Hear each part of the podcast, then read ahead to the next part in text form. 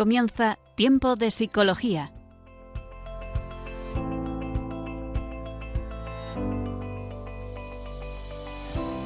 Nos acompaña a lo largo de la próxima hora Cristina Velasco.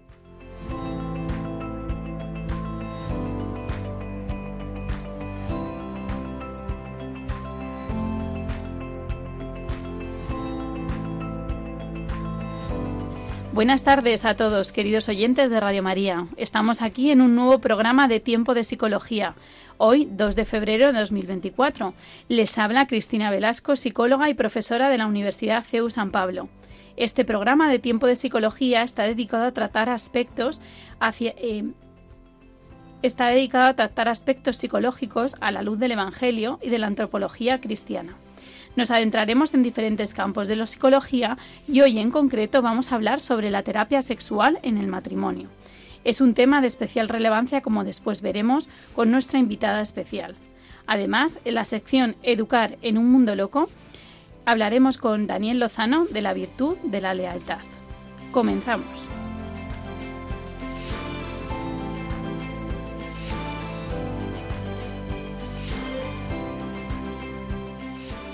En este programa vamos a hablar sobre la terapia sexual en el matrimonio. La verdad que puede resultar un tema muy específico, muy concreto, pero es verdad que vamos a darle un enfoque pues más amplio, ¿no? Porque muchas veces ayudar a personas en este campo de la sexualidad sabemos que va vinculado al campo afectivo, ¿no? al final el ser humano es todo uno y desde ese enfoque lo vamos a ver. Es verdad que estamos en un mundo hipersexualizado en el que al final eh, la sexualidad, eh, el sexo aparece por todos los lados y muchas veces de un modo, desde luego, pues muy banal, eh, muy superficial, muy pues desde esa parte que nos daña a nosotros mismos y está dañando muchísimo a nuestros jóvenes. Entender bien la sexualidad dentro del matrimonio es un tema clave porque la sexualidad es un aspecto fundamental para la vida del matrimonio. Si esta no va bien, normalmente también se afecta pues la relación de pareja, la relación matrimonial. Y desde luego no todo vale. Muchas veces en consulta pues nos encontramos personas que reclaman o que vienen a pedirnos una ayuda eh, específica, pues bien orientada desde una antropología concreta y no simplemente pues oye ayúdame porque tengo un problema sexual y desvinculado de otros aspectos de la vida del matrimonio.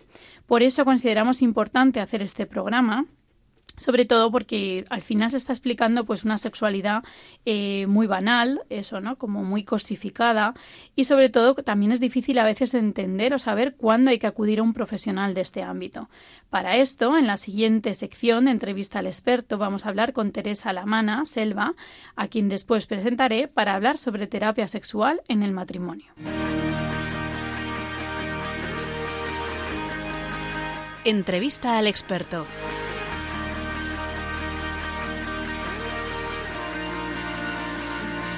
Pues aquí estamos en tiempo de psicología. Les habla Cristina Velasco, psicóloga y profesora de la Universidad CEU San Pablo.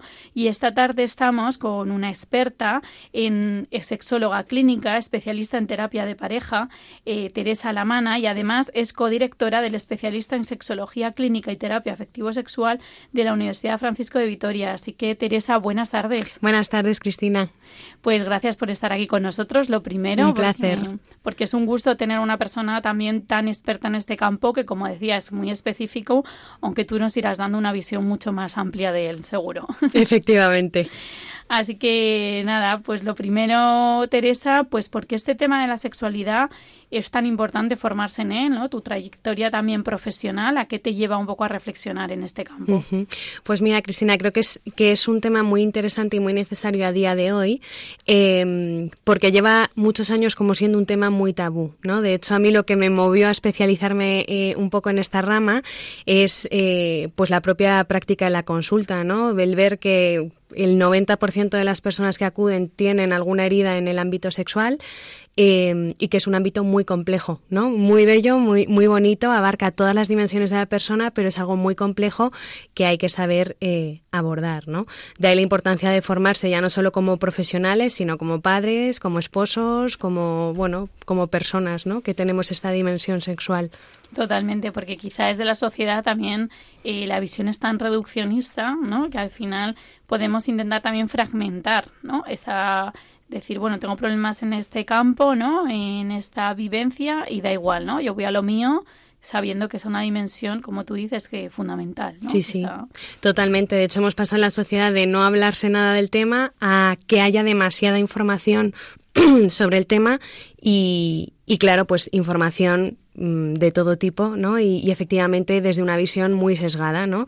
Eh, de telón de fondo al final en la sociedad está la idea de que tú tienes un cuerpo, puedes hacer con él lo que quieras, pero no tiene nada que ver contigo, ¿no? Cuando es todo lo contrario, somos cuerpo, forma parte de nuestro ser y tiene el mismo valor eh, que nosotros y la misma dignidad, ¿no? Totalmente. Además, eh, tú decías eso, ¿no? Que como que ha pasado de ser un tema tabú a un tema, eh, como decía en la introducción, ¿no? De la hipersexualización de la sociedad como bueno como factor pues que al final está en todo no está en la publicidad está eh, pues no sé en las marquesinas está casi que coges el móvil y cualquier cosa que busques en internet viene y te engancha no con eso. Pero sin embargo hemos olvidado otra faceta no que es más bien ese mundo afectivo eh, sexual ¿Y dirías que afectividad y sexualidad van de la mano? O sea, ¿cómo abordarlas un poco desde esa manera conjunta? Van, por supuesto, siempre de la mano. De hecho, hay ejemplos eh, muy simbólicos y que la gente va muy, ve muy bien, ¿no? Por ejemplo, eh, el tema de las somatizaciones. Pues todo el mundo, a día de hoy, sobre todo con este nivel de estrés que llevamos, pues todo el mundo entiende que, eh, que si estoy pasando estrés en el trabajo, pues puede ser normal que tenga un nudo en el estómago, que tenga menos apetito, dolores de cabeza, ¿no? Y todo el mundo entiende y, y te dice, oye, que es que está relacionado con este estrés que tienes, ¿no? Entonces es que al final el cuerpo habla de quiénes somos, de cómo estamos. Otro ejemplo muy común es la, la propia comunicación, ¿no? Yo, eh, Cristina, si te digo que estoy fenomenal, pero tengo lágrimas en los ojos, efectivamente, mi cuerpo, aunque yo no quiera, está expresando mi ser, ¿no? Entonces, la idea fundamental es que tenemos una esencia, un ser que se nos ha dado, que está llamado a expresarse queramos o no queramos, no, Entonces, con lo sexual pasa exactamente lo mismo, es que va íntimamente de la mano, no es que yo tenga un cuerpo que habla de alguien que no tiene nada que ver conmigo, ¿no? Es que soy yo, ¿no? y expresa mi ser. Sí, porque es también un poco lo que nos han intentado vender, ¿no? Sobre todo bueno, jóvenes y no tan jóvenes, ¿no? Al final es como lo que estoy haciendo el fin de semana con mi cuerpo, ¿no? Pues yo qué sé, si, me, si he tenido relaciones sexuales, si he estado con una persona, si he estado con un chico, si... Eso como que decimos, bueno, como que lo olvidamos, ¿no? Como si no nos hubiéramos...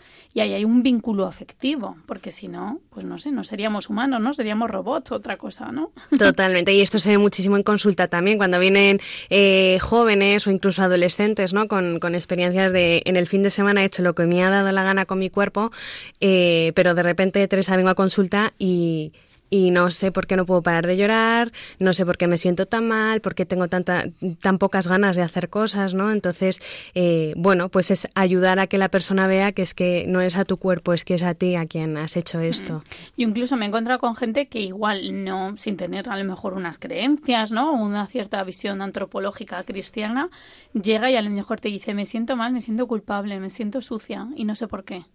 ¿No? Y ahí es donde entras un poco a, ese mundo afectivo, pero que ella ni se lo creía, ¿no? Ella o él, pero en ese sentido es como, claro, porque hay algo que va más allá de esa vivencia que tú has tenido el fin de semana, ¿no? Efectivamente. Eh, y como terapeuta de pareja, eh, ¿por qué la sexualidad es un ámbito tan importante en el matrimonio? ¿no? Desde tu experiencia, desde lo que veis también eh, en el experto, ¿no? un poco en esa formación que también vosotros dais, ¿Por qué es fundamental ¿no? la sexualidad? Pues al final, Cristina, no podemos olvidar que la sexualidad es como el lenguaje más íntimo em, de la pareja, ¿no? Es donde, donde realmente nos hacemos una sola carne eh, y es un lenguaje de, de hecho creado por y para, para el matrimonio, ¿no? Para la pareja. Entonces, realmente cuando algo no, no va bien en el ámbito sexual, necesariamente eh, inunda todas las esferas de la pareja, ¿no? De hecho, hay muchos muchos matrimonios que vienen a consulta con su motivo sexual, ¿no? Oye, Teresa, pues tenemos poco deseo sexual o tengo disfunción eréctil, ¿no? Em, y vienen mucho como con eso y ya está, ¿no? Y en el resto estamos fenomenal, pero luego tiras del hilo y siempre hay cositas a nivel afectivo, ¿no? Pues estamos distanciados, la comunicación no fluye o o alguno de los dos tiene algún trauma o alguna experiencia previa que está influyendo, ¿no? O hay matrimonios que vienen con su em, motivo de consulta más afectivo, ¿no? Pues nos, no nos respetamos, nos hablamos fatal, ¿no? Y ves cómo necesariamente esto influye en, la, en el ámbito sexual, ¿no? Entonces es que no se puede separar. Al final, vengas con un motivo o con otro, siempre va a estar de alguna forma como implicada la otra parte. Claro, es como me ha gustado mucho eso que has dicho, ¿no? Como que es lo más propio del matrimonio, esa intimidad. Claro que la tienes con tu marido, con tu mujer, pero no la tienes con nadie más, ¿no? Eso lo hace también tan único, tan especial, tan por eso hay que cuidarlo tanto, ¿no? Y a veces no es fácil cuidar eso, ¿no? Suelen ser muy comunes las consultas por aspectos de la sexualidad, ¿no? En terapia de pareja, en terapia de familia. Pues cada vez más. Yo creo que es verdad que, que, los matrimonios cada vez se lanzan más a pedir ayuda, ¿no? De hecho, ahora hay como un perfil de, de pacientes muy común, que es pues el típico matrimonio que lleva casado 30 años y que pide ayuda por este ámbito, ¿no?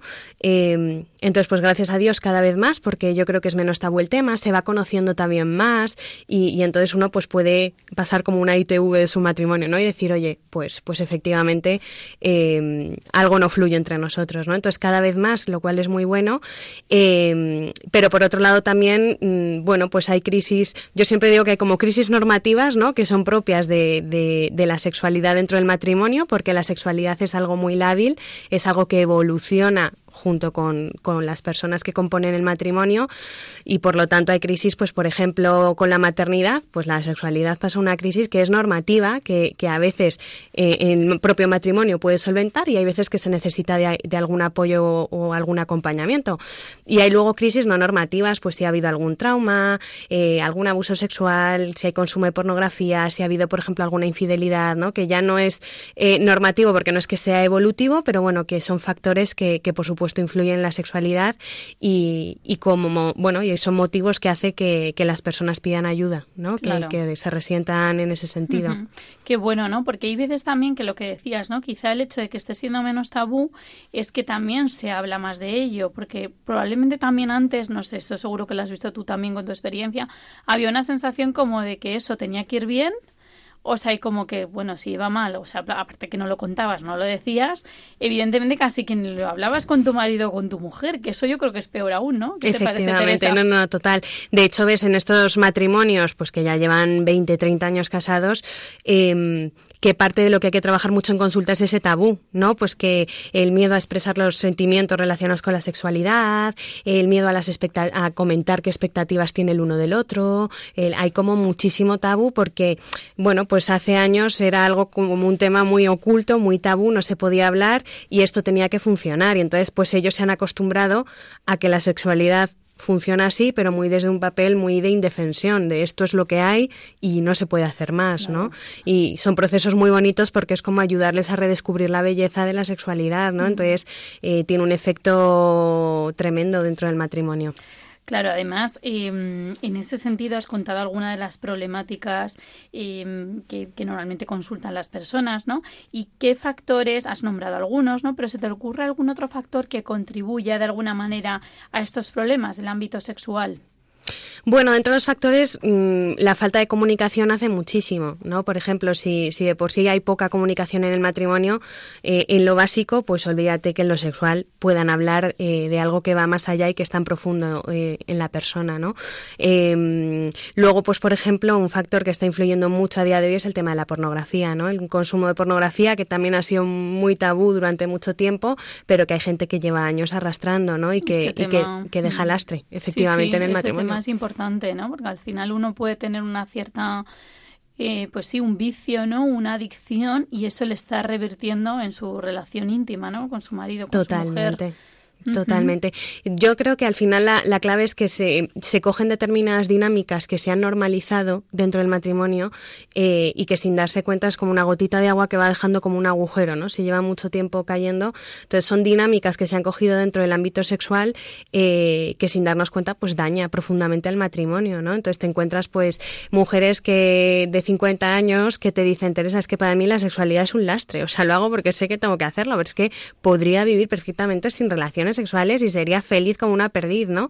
Entonces, bueno, son como roles muy asentados en dinámicas como que, que se han quedado estancadas y enquistadas y, bueno, hay que desmontar todo esto para que descubran el verdadero regalo que es, ¿no? Totalmente. Yo recuerdo también una, una, una, un matrimonio que atendí una vez en el que ella vivía como con profunda desconfianza el consumo de la pornografía por parte de él.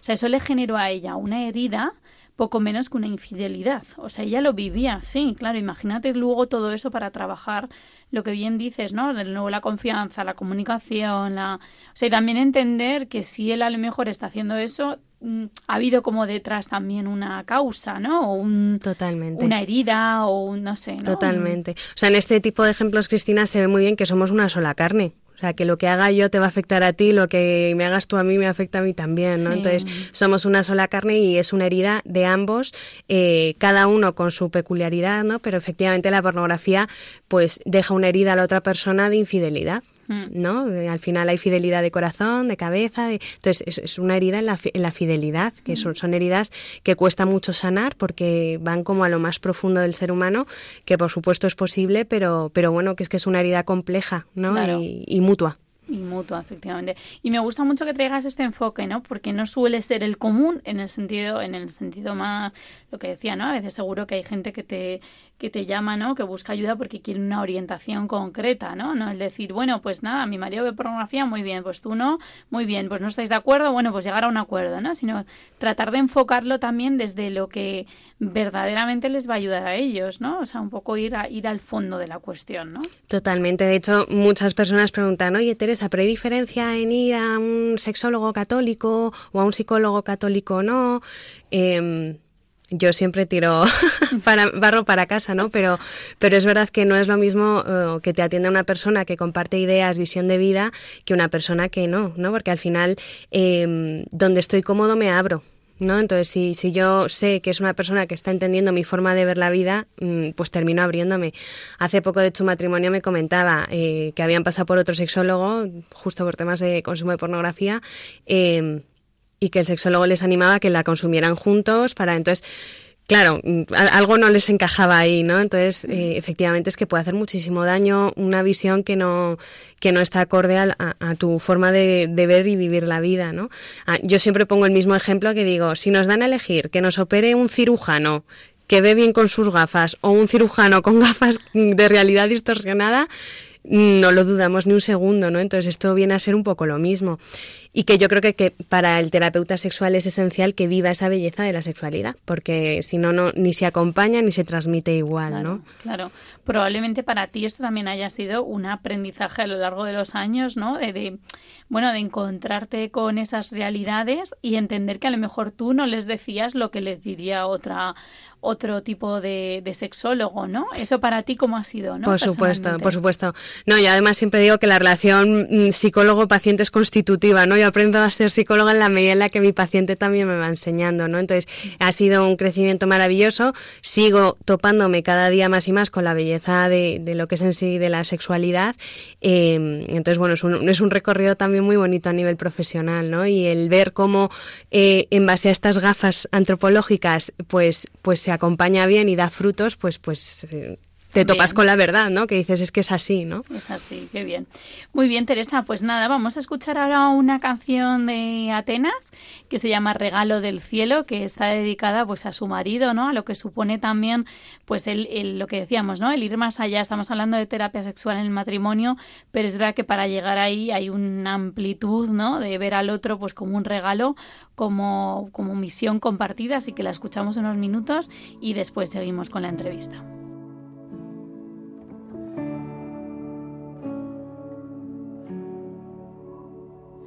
Lo que alguna vez soñaba, lo que yo me imaginaba, lo que le pedí al Señor en un amor, no se compara con lo que vivimos vos y yo, no se compara.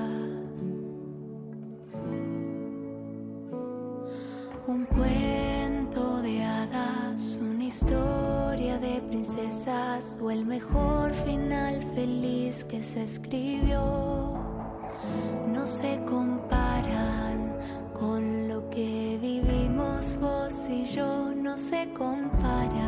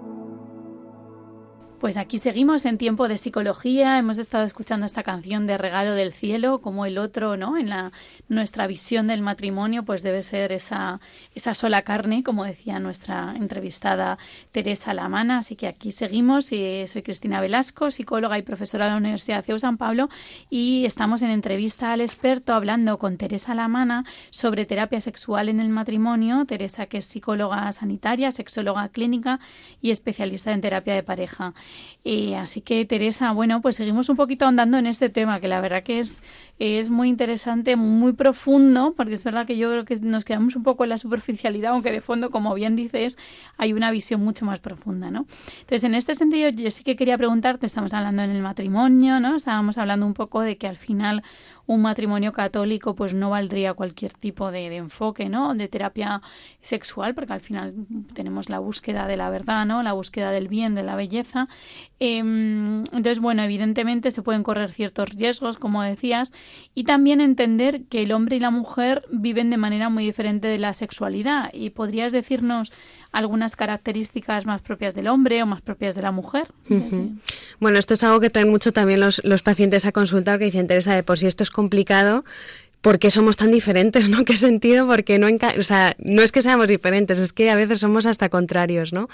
Eh, a mí me gusta explicar mucho que, que el, que es un, o sea, hay un sentido detrás de esto de ser diferentes, ¿no? Eh, yo creo que, bueno, al final hemos sido creados así porque gracias a que somos diferentes nos podemos desear.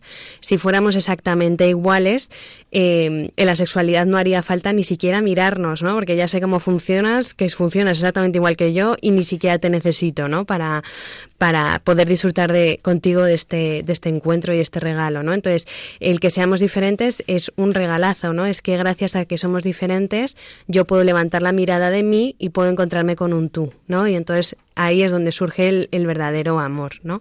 Em, entonces, diferencias, pues realmente en, casi todas, ¿no? Principalmente la forma eh, de desear, ¿no? Eh, al final, eh, el hombre, por ejemplo, entiende la sexualidad pues como un acto de cariño puntual, te voy a dar cariño ahora mismo, ¿no? Pero para la mujer es un continuo, ¿no? En base a todo lo que te estoy amando, es como un continuo. Entonces, de aquí, pues, por ejemplo, hay muchas crisis matrimoniales porque no, no, nos entendemos mutuamente, ¿no? Entonces, los hombres, por su parte, dicen, no entiendo ¿por qué no ha querido tener un encuentro eh, como para hacer las paces después de una discusión? Y la mujer, claro, dice, pero ¿cómo voy a tener un encuentro contigo si, si es que acabamos de discutir? Si es que, es que no, no, no puedo, ¿no? Entonces, mutuamente hay como hay, hay mucha desavenencia, ¿no? Em, luego, por ejemplo, en el propio ritmo, ¿no? Pues el hombre es mucho más lento en emociones y más rápido físicamente y la mujer justo lo contrario, ¿no? Mucha más lenta físicamente y más rápida en emociones. Esto es importante pues de cara a los preliminares, al propio eh, acto sexual en sí, ¿no? Que muchas veces también genera esas crisis, ¿no? Y, y, la mujer además, pues eh, si hay hijos, pues en el posparto, en la lactancia, pues que el cuerpo va incluso mucho más lento, eh, pues bueno, el hombre tiene que hacer ahí el acto de amor, de, saber adaptarme a cada, a cada circunstancia, ¿no?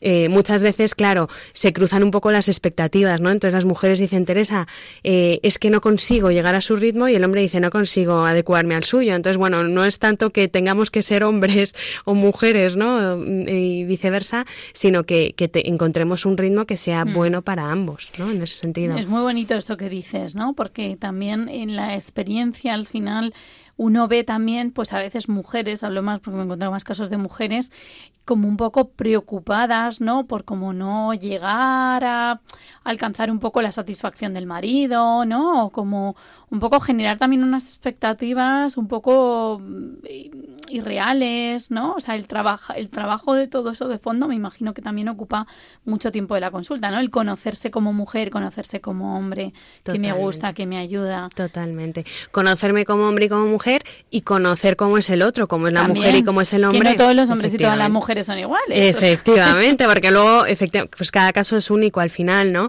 Eh, pero sí que se hace como un trabajo mucho de psicoeducación, ¿no? De cómo funcionamos más o menos mm. y vamos a aterrizarlo a vuestra realidad como matrimonio, cómo eres tú como hombre, cómo eres tú como mujer y qué necesita mi esposo o mi esposa de mí en ese sentido, ¿no? ¿Cómo puedo? Yo siempre digo, el objetivo no es eh, llegar al disfrute físico, ¿no? Sino de cómo puedo amar mejor a mi mujer o a mi marido, ¿no? Mm. ¿Cuál es la mejor forma de, de amarle y de expresar ese amor? Mm. Porque al final muchas veces pasa de Teresa, no entendemos cómo la sexualidad es la comunicación más profunda, donde somos una sola carne y cómo nos hace tanto daño, ¿no? Pues bueno, es que también influye mucho donde tengo la mirada. Si yo la mirada tengo puesta en el otro, eh, es difícil hacer daño, ¿no? Que a veces por desconocimiento puedo hacer daño, ¿no? Pero mm, mm, yo creo que las heridas más profundas vienen pues cuando vivo la sexualidad desde, desde un yoísmo, desde el busco el placer momentáneo en este momento eh, y esto es un poco está relacionado con lo que te decía de matrimonios que llevan casados 30 años que se han, mm, han continuado viendo la sexualidad desde una indefensión de esto es así pues tienen roles muy de pongo el tic que hay que hacerlo X veces a la semana pongo el tic y ya está ¿no? entonces claro pues se pierde toda la belleza ¿no? y, no tengo la mirada puesta en el otro sino más mm. en pongo el tic y paso página ¿no? y sobre todo que no hay un verdadero encuentro. Me ha gustado mucho cuando has hablado del encuentro, porque yo creo que sea algo propio y de la sexualidad bien vivida, ¿no? Desde un enfoque del matrimonio católico, ¿no? Y tiene una, mm, una visión preciosa, pues, de encuentro, que al final sea un momento íntimo, único y en el que verdaderamente te encuentres con el otro, no que estés amargada y pasándolo fatal, ¿no? Porque entonces ya pierde como un poco todo ese, ese sentido, ¿no? Efectivamente. A mí me gusta contar una anécdota eh, con una paciente hace años, ¿no? Que me decía, Teresa, y porque hemos sido creados de tal forma que lo físico va en decadencia, ¿no? Porque claro, esto lo sexual eh, afecta muchísimo porque después de la menopausia, pues es que la mujer pues lo pasa francamente mal, ¿no? Em, y yo siempre digo, digo, bueno, es que sería preocupante si lo físico se, se mantuviera en los niveles, por ejemplo, del noviazgo, de los primeros años de casados, ¿no? Pues sería preocupante, ¿por qué? Porque al final lo físico también despista mucho de lo profundo, ¿no? Entonces, eh, en la decadencia va, según decae lo físico, aumenta lo profundo en la intimidad, ¿no? Entonces, realmente, pues, pues es algo maravilloso ver cómo, aunque se apague lo físico, que es como el primer enganche, queda como de telón de fondo un, como un enganche afectivo que es maravilloso, ¿no? Que es el verdadero regalo que, que nos da Dios, de decir, es que estáis aquí, ¿no? Entonces, eh, a pesar de ello, en, el, en, los primeros años de matrimonio, pues muy, es muy importante enseñar a cuidar la sexualidad, porque pasa que nos acostumbramos, nos acostumbramos a lo físico y a lo que eh, en ese momento está más activo y nos olvidamos de que hay que ir construyendo un lazo profundo que es lo que luego va a quedar, porque es que luego no va a quedar más. Claro. Sí, sí, gente que a lo mejor empieza, como tú dices, y todo va bien, ocurre una crisis de estas normativas que me ha gustado mucho como las has explicado también, pues yo que sé, o la llegada de los hijos, o una, yo que sé, un cambio de trabajo, una situación de estrés que también afecta mucho, y yo también he visto mucho en consulta, ¿no? Quizá un estrés particular, por ejemplo, del varón, que muchas veces se manifiesta en que se aleja muchísimo de su mujer, ¿no? Bien porque necesita. Entonces, el modo de alejarse a veces del chico también es como físicamente me alejo. La otra dice, pero ¿qué le pasa a mi marido, no? Que ya no me quiere, no me da abrazos, no está conmigo. La otra también deja de tener apetito sexual, ¿no? Entonces, eh, en ese sentido, esas crisis, ¿no? Pues también como, re, o sea, te hacen como darle una vuelta, ¿no? O sea, decir, vale, antes no servía porque íbamos bien en esto, pero ahora ya no. Entonces, ¿qué podemos hacer, no? Que, que, efectivamente, efectivamente. Y es esa, esa proactividad de buscar el qué vamos a hacer, viene un poco desenganche de, de, de quiero amarte bien, quiero buscar qué podemos hacer para, para mm, poder seguir eh, teniendo este abrazo conyugal, ¿no? En ese sentido.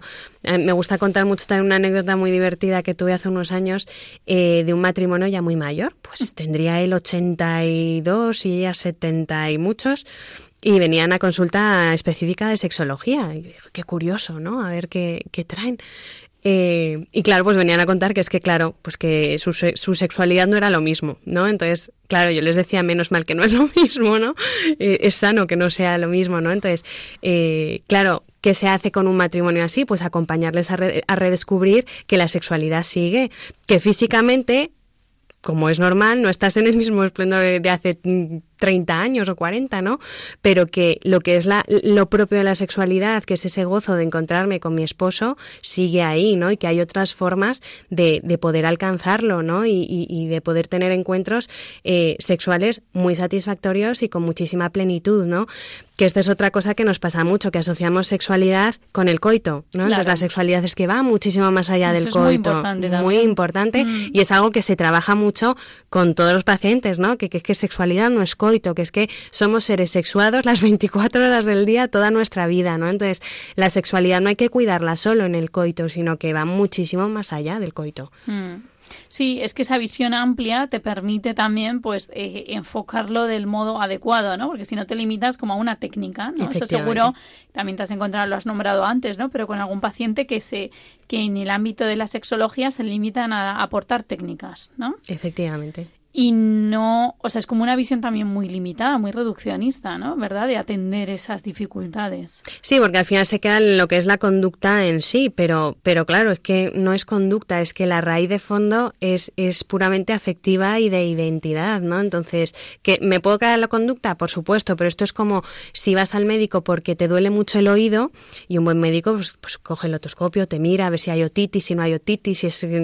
¿no? Entonces, eh, si yo voy al médico y no me mira el oído, me dice, Teresa, tómate ibuprofeno y ya se te pasará. Pero claro, si yo tengo una infección, es que por mucho ibuprofeno que me tome, eh, el oído va a seguir a peor, ¿no? Entonces, claro, se trata de, de, ir a la raíz de, del conflicto en sí, ¿no? Entonces, yo siempre, y me gusta explicar mucho, que al final todo síntoma sexual no deja de ser como una puntita del iceberg.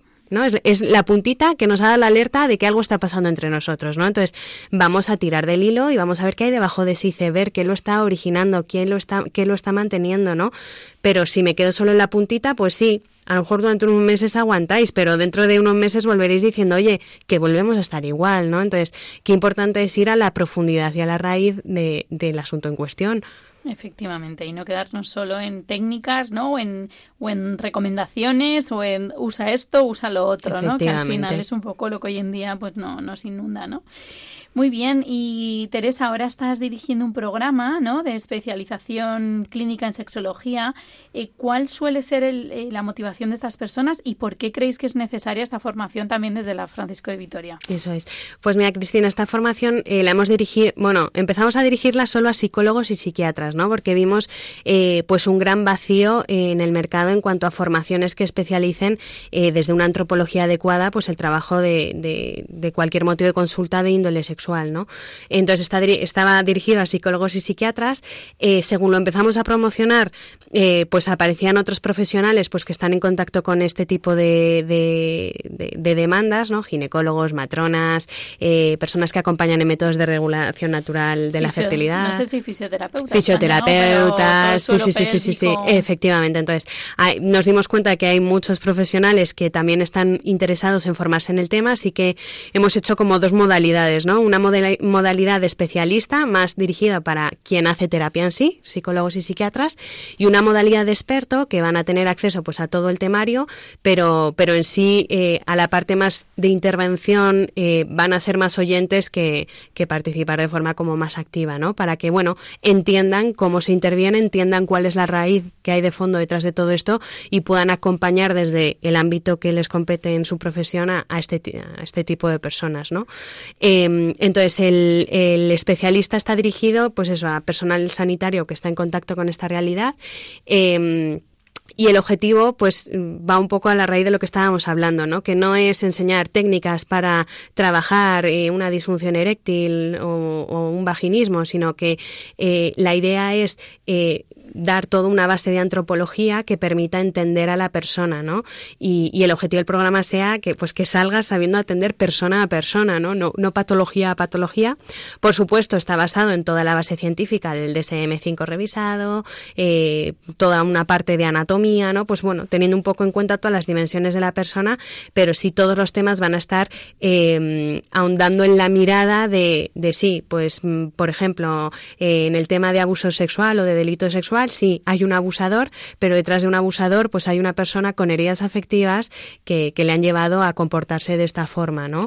O detrás de un consumo de pornografía hay una persona pues con un anhelo gigantesco de sentirse amado que no ha encontrado otro camino más que este, ¿no? Entonces eh, busca pues una mirada transformadora que, que nos permita poder acompañar bien eh, pues a todas las personas que sufren de heridas afectivas y que se expresa a través de la sexualidad. Mm.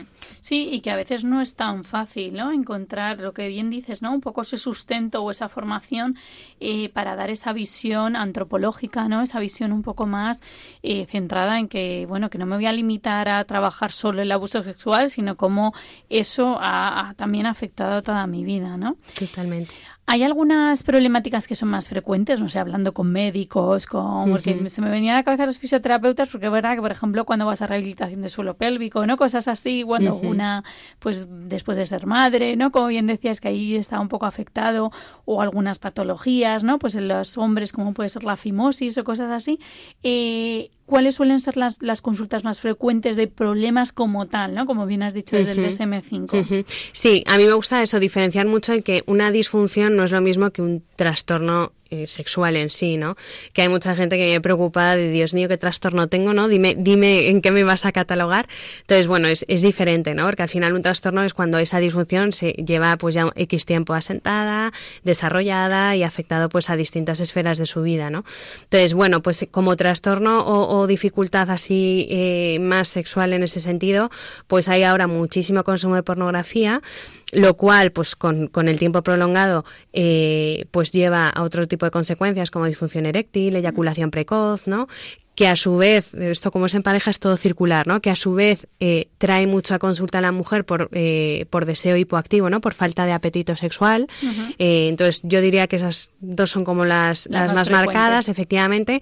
Pero bueno, pues luego al final cualquier conducta hipersexualizada pues lleva a, va subiendo de escalones de escalones no entonces pues hay muchas infidelidades también no eh, hay mucho vaginismo no que es solo en parte, ¿no? Eh, por temas de abuso sexual o traumas, pues hay mucho vaginismo en la mujer también, ¿no? Entonces, bueno, hay como es verdad que antes estaba como más marcado eh, pues lo que más viene a consulta es esto o esto no eh, a día de hoy se va diversificando más porque yo creo que hay muchas más heridas afectivas y está salpicando como de forma más diversa al ámbito sexual efectivamente. Me ha gustado mucho cuando has incluido dentro de la terapia sexual la infidelidad porque no sé, yo, yo no lo, o sea, no lo pensaría, ¿no? Diría, uy, una infidelidad, ¿cómo se trata, no? Pues bueno, no sé, la confianza tal, pero fíjate, afecta una esfera importante también de la sexualidad, ¿no?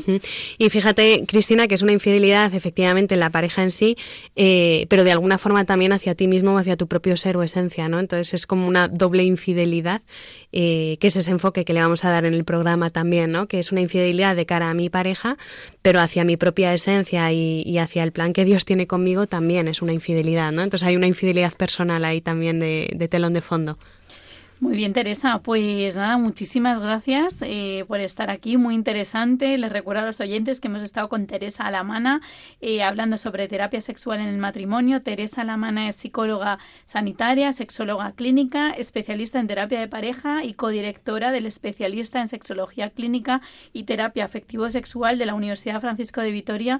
Así que gracias por estar con nosotros. Un placer, Cristina. Ha sido un gusto. Así que igual te contactamos para algún otro ámbito que, seguro que no lo que haga falta.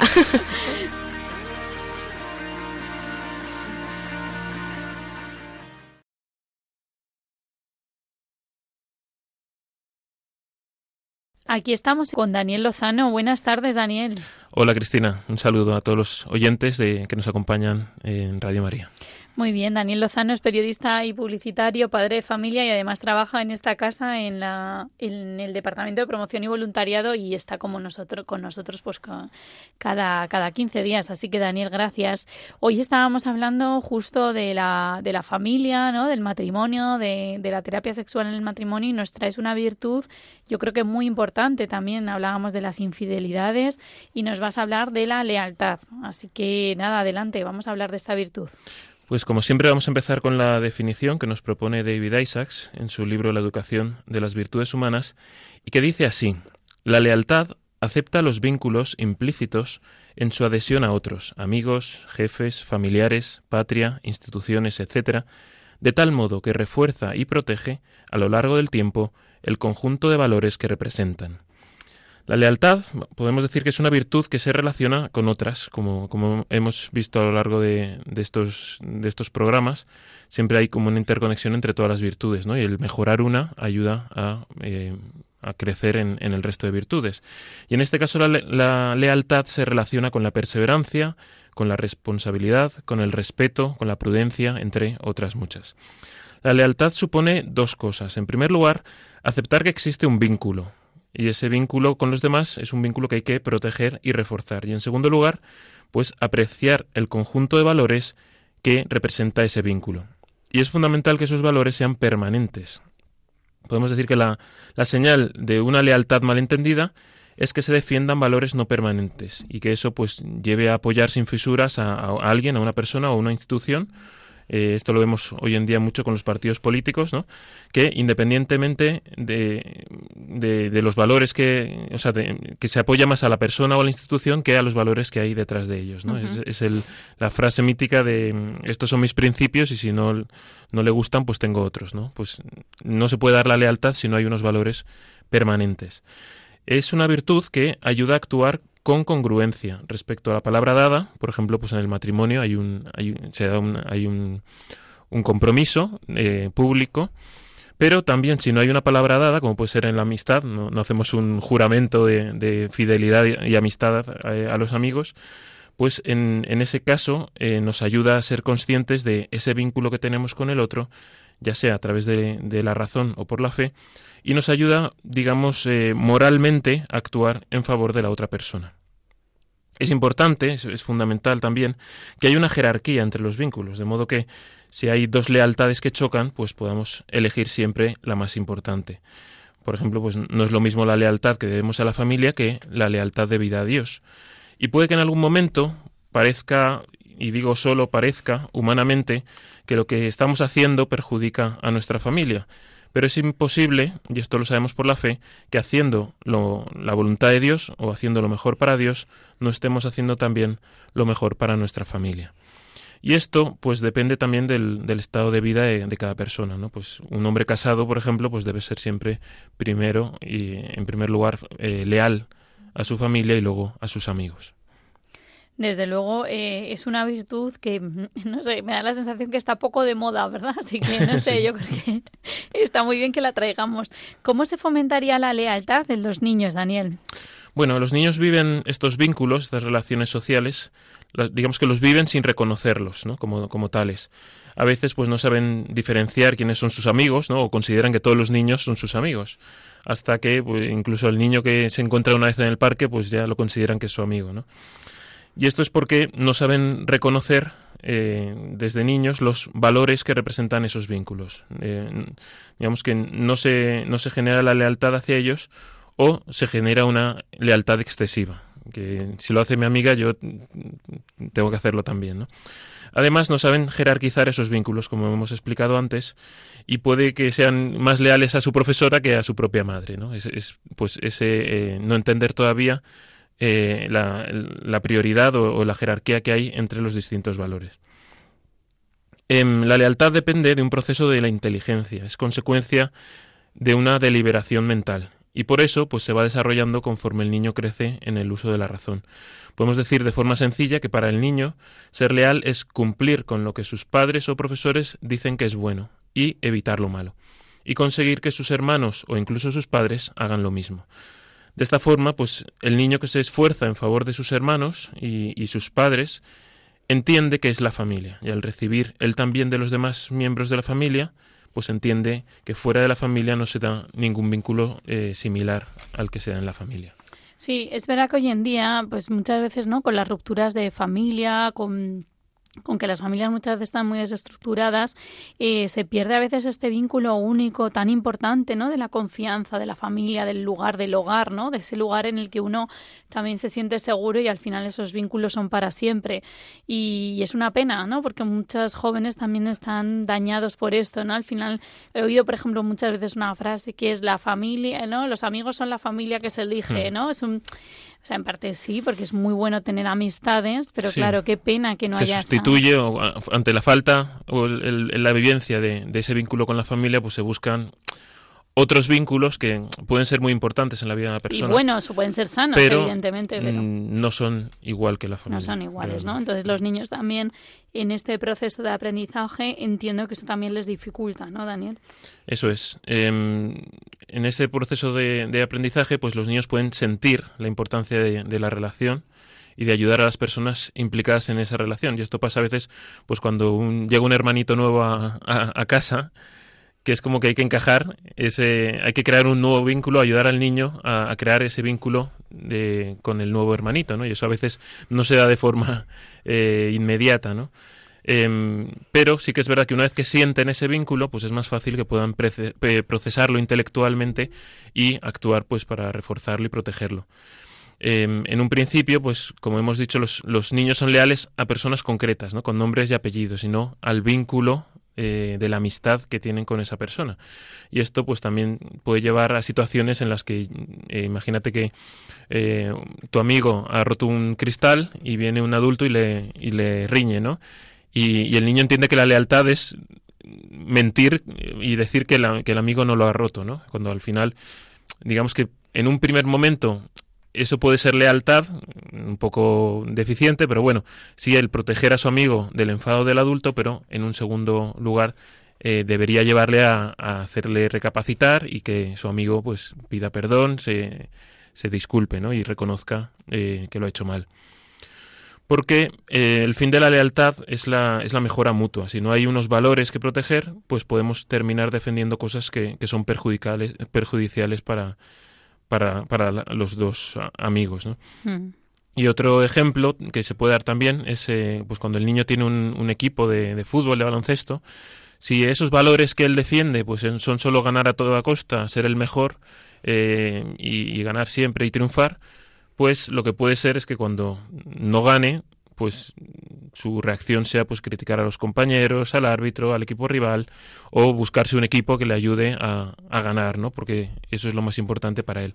En este caso, la lealtad lo que debe hacer es llevarle a jugar lo mejor posible y esforzarse en ayudar a sus compañeros, aunque pues terminen perdiendo. Desde luego es como también hay que tener como muy claro, ¿no? por eso entiendo que los niños se va educando poco a poco porque para tener esa claridad de qué es lo importante, ¿no? De, de dónde está como puesto mi corazón también. Bueno, y en los adolescentes, ¿cómo, cómo se trabajaría también esta lealtad? Los adolescentes, por el contrario, sí que son conscientes de, los vínculos y muchas veces es lo contrario, quieren deshacerse de, esos vínculos, ¿no? Porque piensan que les condicionan o que les impiden ser libres. Y esto es porque, pues, generalmente parten de una concepción absolutizada de la libertad, en la que ser libre es no depender de nada ni de nadie. Y aquí, pues, los padres, un poco y educadores, pues, tenemos que hacerles ver que la libertad lo que supone es tener la capacidad de elegir entre vínculos. Eh, no, es no tener vínculos, sino pues de los vínculos que tengo o posibles vínculos que tengo, elegir cuáles son los que me van a ayudar a mejorar personalmente y los que están pues relacionados con la verdad y el bien. Así es como nuestra libertad crece. Sin vínculos es imposible vivir adecuadamente ningún valor permanente, sino que eh, si no tienen vínculos pues van a terminar adaptándose a la situación, a la opinión de la mayoría o a lo que esté de moda, ¿no? Es... Bueno, yo creo que ahí también hay como a veces un, un, vacío afectivo, ¿no? En el sentido, hablábamos también antes justo de, de, que al final te acabas enganchando, ¿no? Un poco a lo primero que pasa, pues el consumo de drogas, de pornografía, de, eh, de relaciones con gente que no te quiere, ¿no? Porque no tienes esos vínculos. Claro, efectivamente. Por eso, eh, los tres vínculos, digamos, principales en los que habría que enfocar a, los adolescentes sería el vínculo con su familia, el vínculo con sus amigos, siempre pues que se vea que son amigos con los que compartes unos valores buenos, ¿no? Y también pues con el centro educativo, si has podido eh, llevar a tus hijos a un, a un centro educativo que es acorde con tus valores. Y bueno, pues razonar con, con los hijos el contenido de los valores de cada de cada vínculo. Es importante que en primer lugar, en primer lugar, lugar sean leales respecto a sí mismos, ¿no? Y que ellos mismos entiendan cuáles son esos valores permanentes que quieren para su vida, ¿no? Y una vez hayan hecho este, este ejercicio de razonamiento, hemos dicho antes que, interviene siempre la, la, inteligencia, pues que puedan reconocer qué vínculos de los que tienen les ayudan a actuar de acuerdo con esos valores permanentes y también pues cómo en cada caso pueden actuar para protegerlos o para reforzarlos. Esto se ve muchas veces pues en la adolescencia también, donde en una misma clase ya se forman eh, grupos ¿no? más compactos de, de, con diferentes personalidades, con diferentes intereses. ¿no? Pues esto no quiere decir que solo tengas que ir con los que son más afines a ti, pero sí, eh, conociendo un poco los valores que defiende cada grupo, podrás actuar en, cada, en contacto con cada uno de ellos de una forma diferente ¿no? y ser más leal aquellos que te van a ayudar más o que son más afines a ti y ser más prudente, podríamos decir, en, en otros grupos que, que no sean tan afines.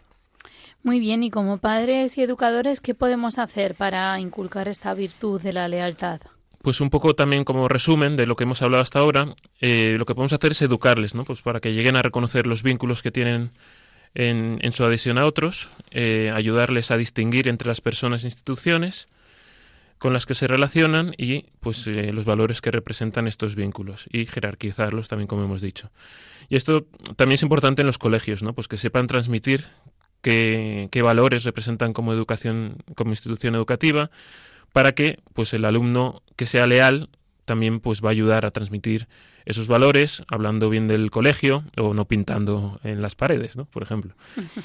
Eh, también pues podemos orientarles para que entiendan qué es ser leal en cada caso, hasta dónde hay que ser leal, ayudarles a entender que un vínculo no coarta su libertad, en el caso de los adolescentes, como hemos dicho, y conseguir que los hijos desarrollen pues las otras virtudes que están al servicio de los demás, la generosidad, el respeto, la, la responsabilidad, etcétera, ¿no?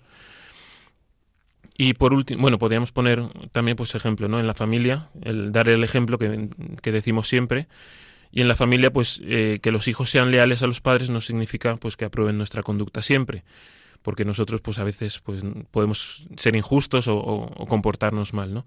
En ese caso, la lealtad de los hijos eh, va a ser cuando ellos nos protejan, entre comillas, y guarden vuestro, nuestro buen nombre de murmuraciones o pues de vamos que no hablen mal de nosotros en contextos que sean imprudentes no mm. y pues también que nos ayuden a mejorar que nos corrijan a veces pues no se acerca tu hijo y te dice papá esto lo has hecho mal o esto no se hace así no pues que también aceptemos con humildad cuando nuestros hijos detecten que no hemos sido leales a, a los valores que defendemos en la familia pues sí, porque eso también, y ahí también les vamos a dar ejemplo, ¿no? De cómo mm, nuestro valor, o sea, cómo ponemos en valor también lo importante de, de, pues eso, de hacer las cosas bien o de ser sincero o de si nos hemos equivocado en algo reconocerlo. Muy bien, Daniel. Eh, pues muchas gracias por traernos aquí la virtud de la lealtad. Ya digo que con, bueno, pues eso, ¿no? Eh, hoy en día tan difícil a veces el, el, permanecer fiel, el permanecer leal. Así que gracias, Daniel Lozano, por estar con nosotros en este programa. Muchas gracias, Cristina. Muy bien, pues aquí concluye la sección Educar en un mundo loco y pasamos a despedir el programa. Agradezco a todos los que han formado parte de este programa, en especial a, Teresa Alamana, a quien hemos entrevistado en nuestra sección Entrevista al experto, hablando sobre terapia sexual en el matrimonio, a Daniel Lozano, eh, quien nos ha preparado la sección Educar en un mundo loco, eh, a todas las personas de Radio María, el control de sonido, que hacen posible que este programa pues, se lleve a cabo. Pueden encontrar eh, los programas en el podcast de la web radiomaria.es y también en Spotify y pueden contactar con nosotros a través del correo electrónico tiempopsicología@radiomaria.es. Les espero en el siguiente programa que será el 16 de febrero y hablaremos sobre la enfermedad mental grave, en concreto sobre la esquizofrenia. Pueden seguir escuchando Radio María. Gracias a todos y un abrazo en el corazón de nuestra madre.